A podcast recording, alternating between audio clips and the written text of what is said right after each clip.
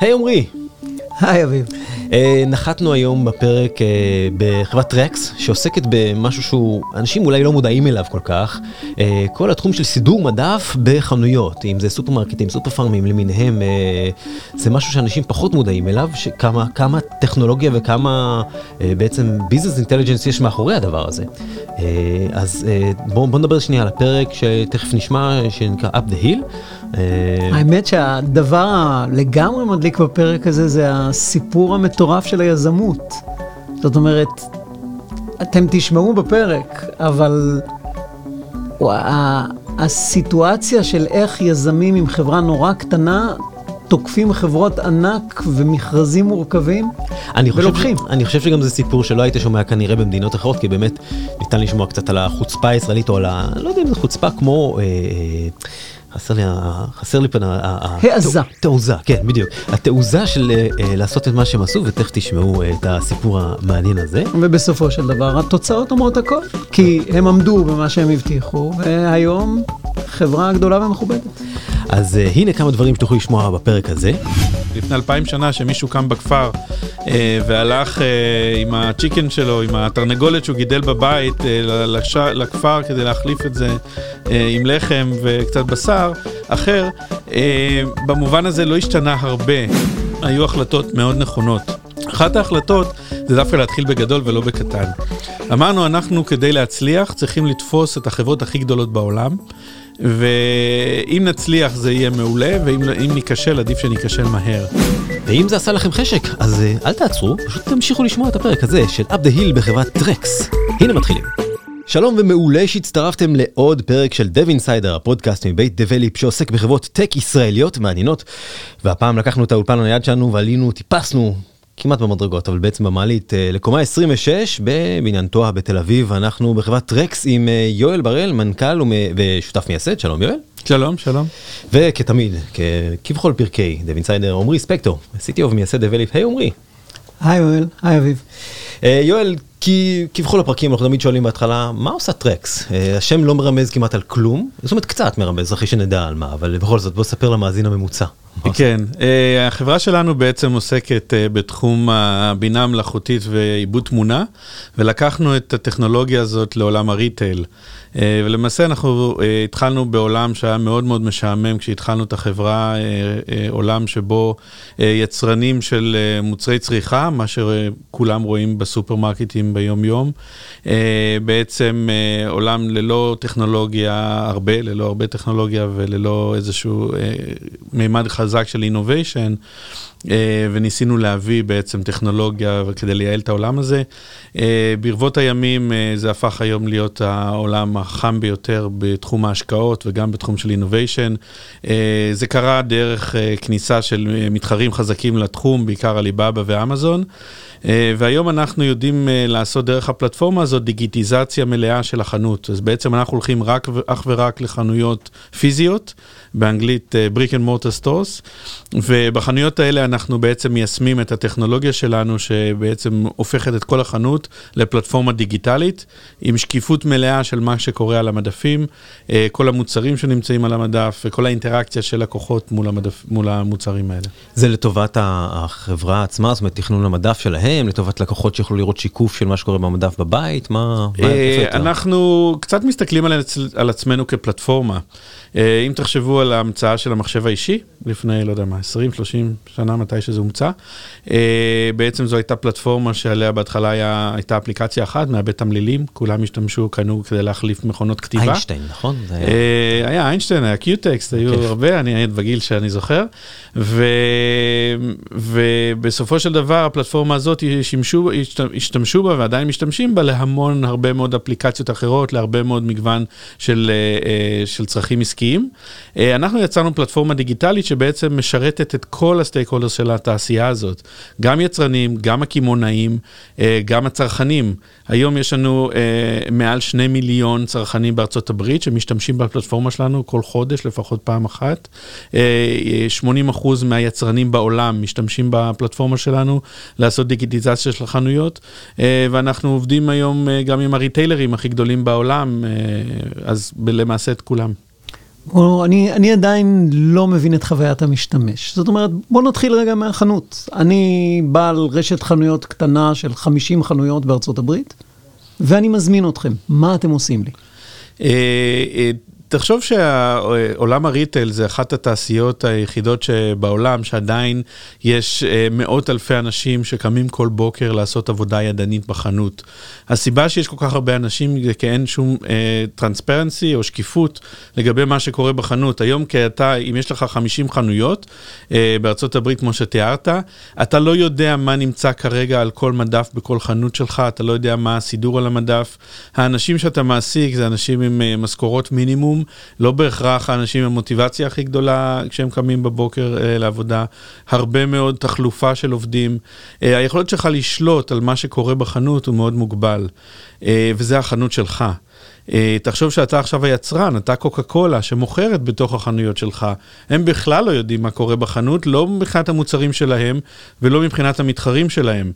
אה, למעשה היום אה, יצרנים כמו קוקה קולה משלמים לקמעונאים כמוך בדוגמה שלך, אה, כ-100 מיליארד דולר בשנה, זה הרבה כסף עבור שטחי מדף. כל דבר שאתה רואה היום בשו, בסופר, אם זה שופרסל, רמי לוי, לא משנה, מישהו משלם על זה, מישהו משלם על שטחי המדף האלה, על, אה, אה, על מבצעים ודברים כאלה, ולמעשה אין שום שקיפות מה קורה על המדף.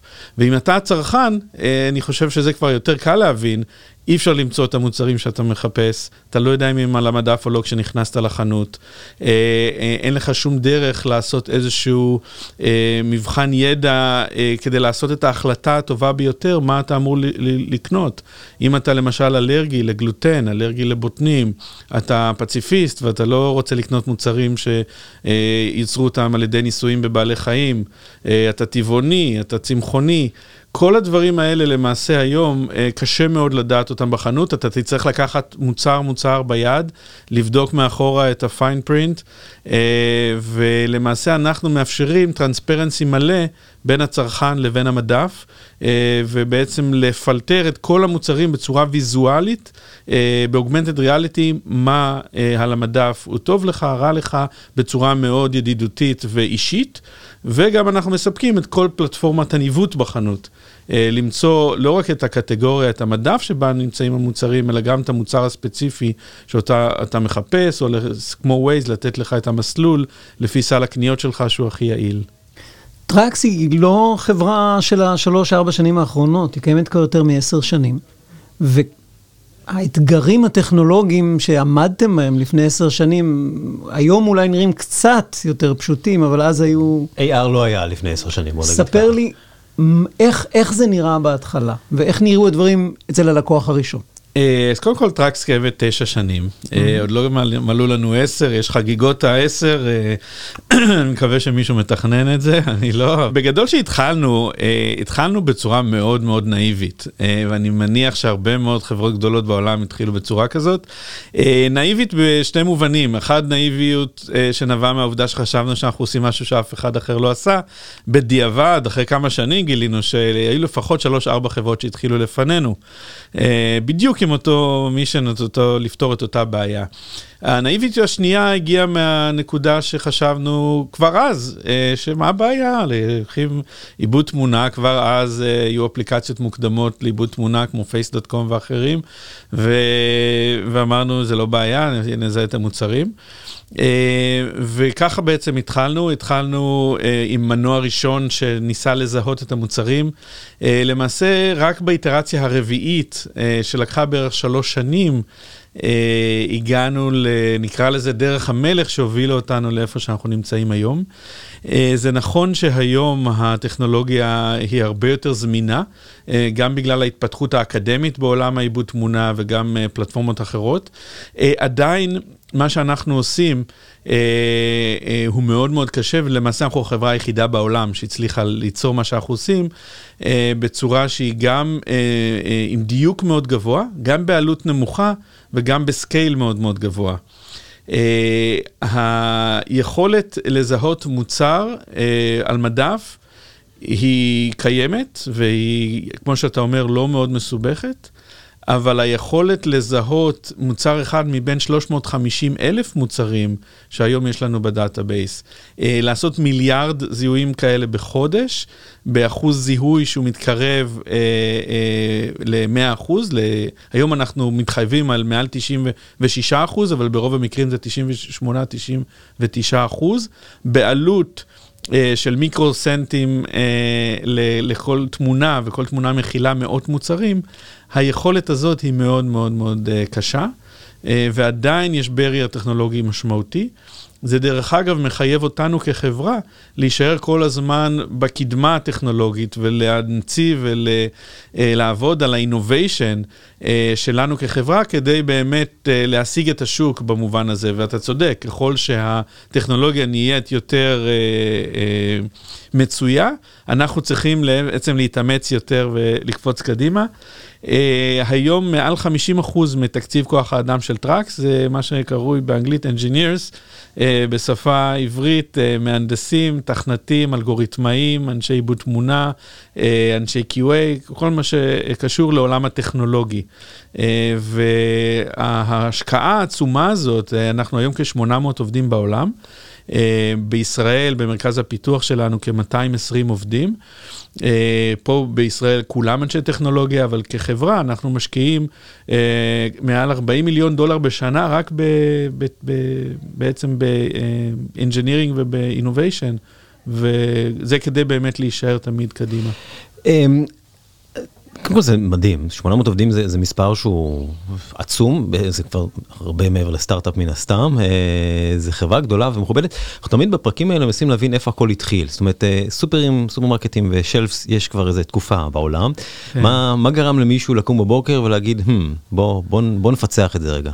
Uh, זו שאלה טובה. Uh, קודם כל, uh, עולם הקמעונאות, כמו שאנחנו מכירים אותו היום, uh, קיים, uh, יש שיגידו מאות שנים, אפשר להגיד אלפי שנים. Uh, אני לא חושב שלפני אלפיים שנה שמישהו קם בכפר uh, והלך uh, עם הצ'יקן שלו, עם התרנגולת שהוא גידל בבית, לש... לכפר כדי להחליף את זה עם לחם וקצת בשר אחר. במובן הזה לא השתנה הרבה. אתה הולך, בוחר, קונה, שם בסל, חוזר הביתה, אולי אז לא היה פלסטיק, זה היה סלים מקש, אבל בגדול שכך. החוויה, לא יודע אם טוב או לא, אבל בסופו של דבר החוויה הייתה, הייתה די אותו דבר. אה, אז קודם כל העולם הזה אה, קורא לשינוי וקורא באמת ל disruption. אה, עוד פעם, זה אחת התעשיות האחרונות בעולם שעדיין יש כל כך הרבה כוח אדם ידני. אם תחשבו על כל העולמות האחרים שסובבים אותנו, זה כבר לא כך. בעצם הרעיון לטראקס בהתחלה, כמו שאמרת, הגיע מהשותף שלי, דרור, שהוא השותף המייסד השני של טראקס. ובעצם דרור עבד עשר שנים באירופה עבור קרן שהשקיעה בחברות יצרניות למוצרי צריכה. והתפקיד שלו היה להגדיל להם את, שט, את נפח השוק, את ה distribution שלהם ואת ההכנסות. אה, והוא זה שבא וחתם חוזים עם ריטיילרים כדי לעשות פרומושנס ולהכין כל מיני עזרי אה, אה, שיווק ודברים אחרים כדי לקדם את אותן חברות, והוא חווה על בשרו כמה קשה זה להוציא כל כך הרבה כסף כשאין לך מושג מה קורה בחנות. וכשהוא הגיע ברבות הימים לסינגפור, אה, ונפגשנו, היה לו את הרעיון שאם יהיה אפשר באמת ליצור פלטפורמה דיגיטלית של חנות, זה יעשה את החיים אה, שלו הרבה הרבה יותר קלים, ומשם זה התחיל. אוקיי, אוקיי. ואתם... איך, איך, איך מגיעים ללקוח הראשון? אתם פונים לחברות, אני מתאר לי, אה, לא יודע אם בהתחלה קטנות או גדולות, אבל בדרך כלל, הרבה חברות ישראליות מנסות איזה סופרמרקט, אה, את המיני מרקט המקומי בתור אה, פיילוט כזה. אני מודה שגם אני התעסקתי קצת בעולמות של VR, ויצא לי לקפוץ לסופר עם מצלמת 360 בשביל לנסות לעשות משהו דומה למה שאתם עושים. איך, איך עושים את הצעד הראשון באמת? אנחנו באנו בנקודת, אנחנו עשינו כמה החלטות בהתחלה, שאני חושב שבדיעבד היו החלטות מאוד נכונות. אחת ההחלטות זה דווקא להתחיל בגדול ולא בקטן. אמרנו, אנחנו כדי להצליח צריכים לתפוס את החברות הכי גדולות בעולם, ואם נצליח זה יהיה מעולה, ואם לא, ניכשל עדיף שניכשל מהר. אה, להתחיל מחנויות קטנות בעולם שיש בו כ-24 מיליון חנויות, מאות אה, יצרנים ואלפי ריטיילרים, זה מאוד מאוד קשה. אה, ומראש תרגטנו באמת רק את ה top tier, וכשהגדרנו top tier זה היה עשר החברות היצרניות הגדולות בעולם. אמרנו, אחד מהם יהיה הלקוח שלנו, ואם לא, אז, אז לא. והמוצר הראשון שלנו, האמת, אה, אה, היום הראשון של טראקס נקרא לזה, עוד לפני שהוקמה אפילו החברה בצורה פורמלית, היה מוצר אחר. אה, בעצם אה, על אותו קונספט של הדיגיטיזציה של החנות, הרעיון היה אה, בעצם ליצור משקפיים. אה, שבאמצעות המשקפיים אה, ייתנו את המשקפיים האלה לקונים בחנות, הקונים ילכו אה, בתוך החנות עם המשקפיים האלה, והמשקפיים יצלמו את השטחי מדף, יהיה לנו איזשהו אינפרארד שיבדוק ה... לאן האישון בעין מסתכל, ודרך עיבוד תמונה, נוכל לראות על מה אנשים מסתכלים במדף. אה, בעצם לנושא של marketing יותר, shopper marketing, מה תופס את העין, מה לא תופס את העין וכולי. אה, וזה היה היום הראשון של טראקס, 24 שעות הראשונות.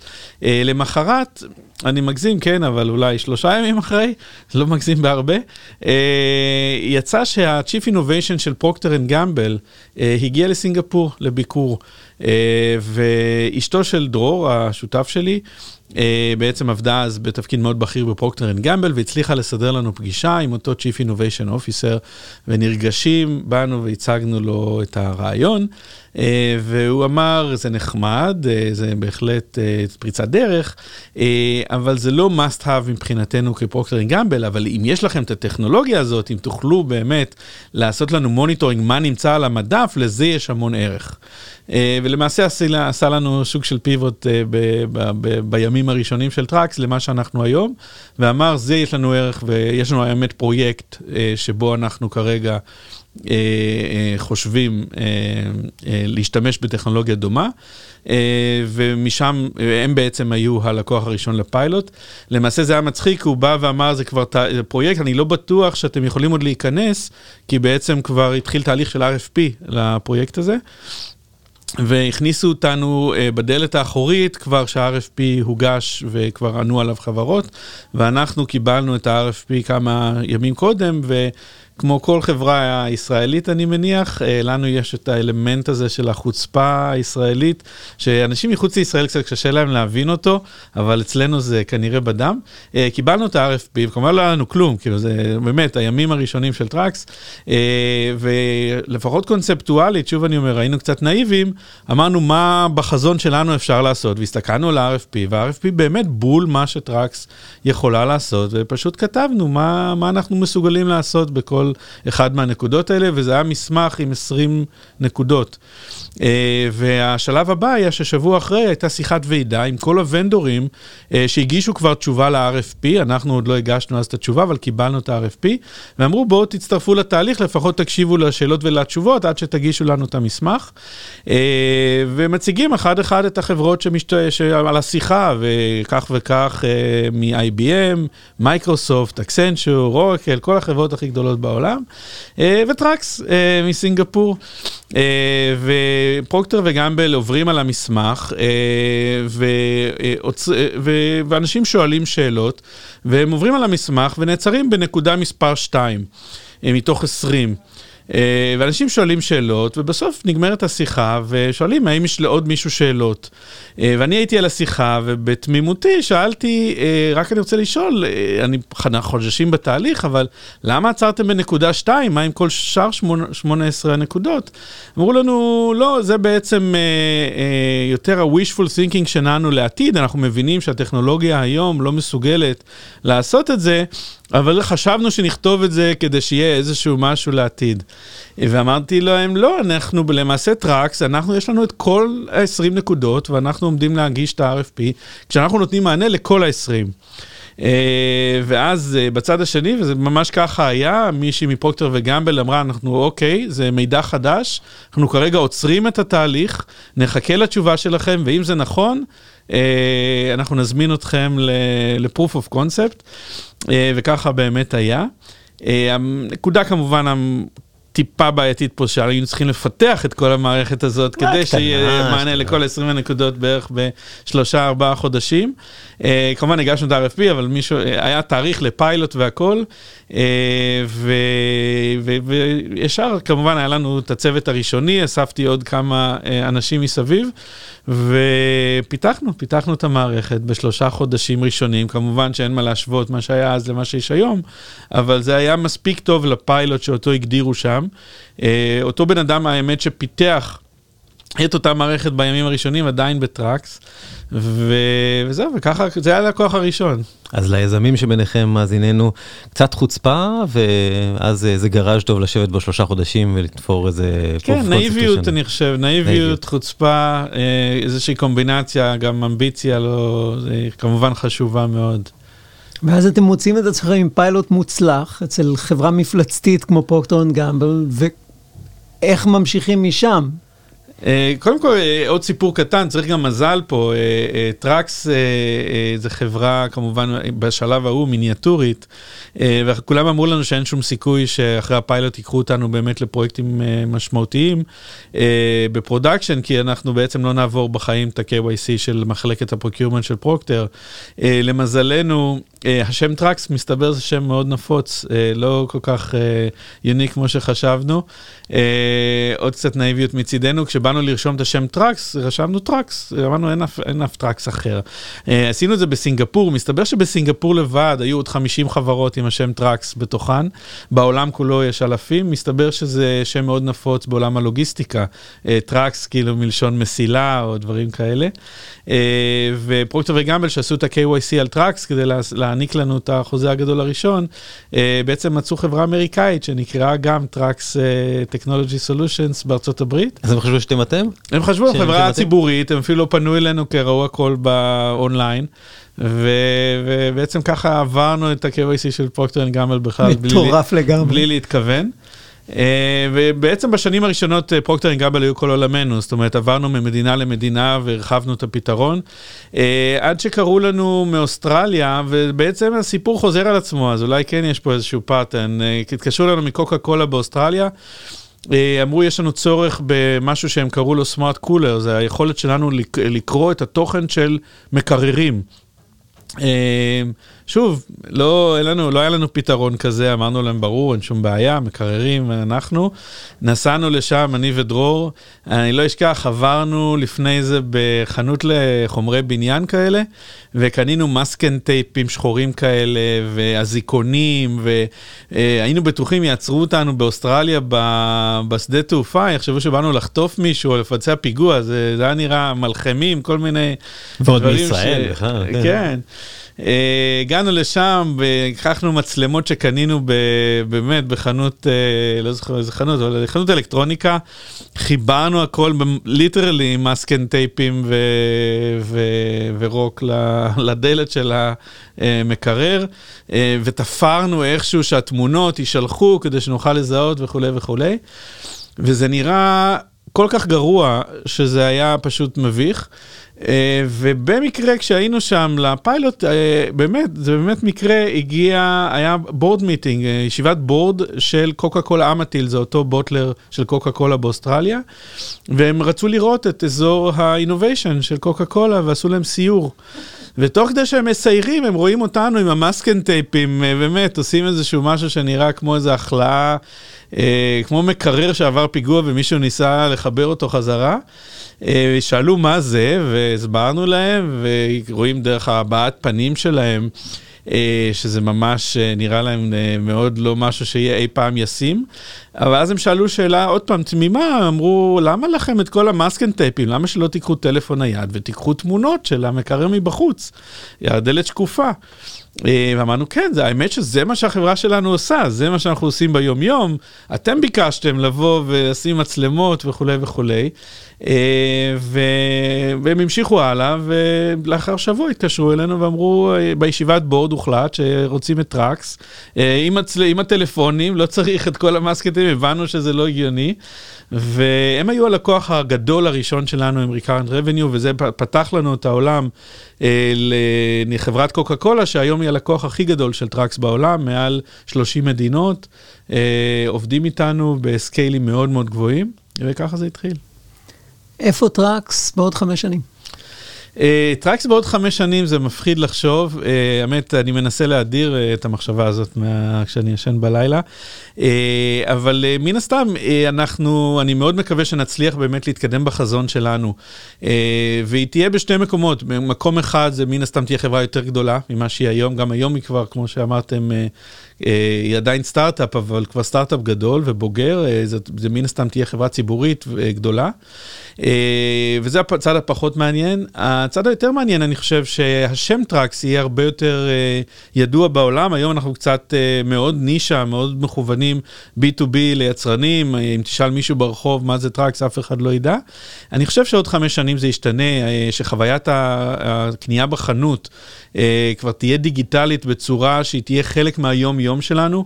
מדברים על משקפי AR של אפל דחו את זה עכשיו בשנה וגוגל כנראה ייכנסו לעוד איזה איטרציה של משקפי אתה, אתה בונה על מן הסתם על כניסה ל-AR? אנחנו לא בונים על הפלטפורמה, זאת אומרת אנחנו מספקים את התשתית.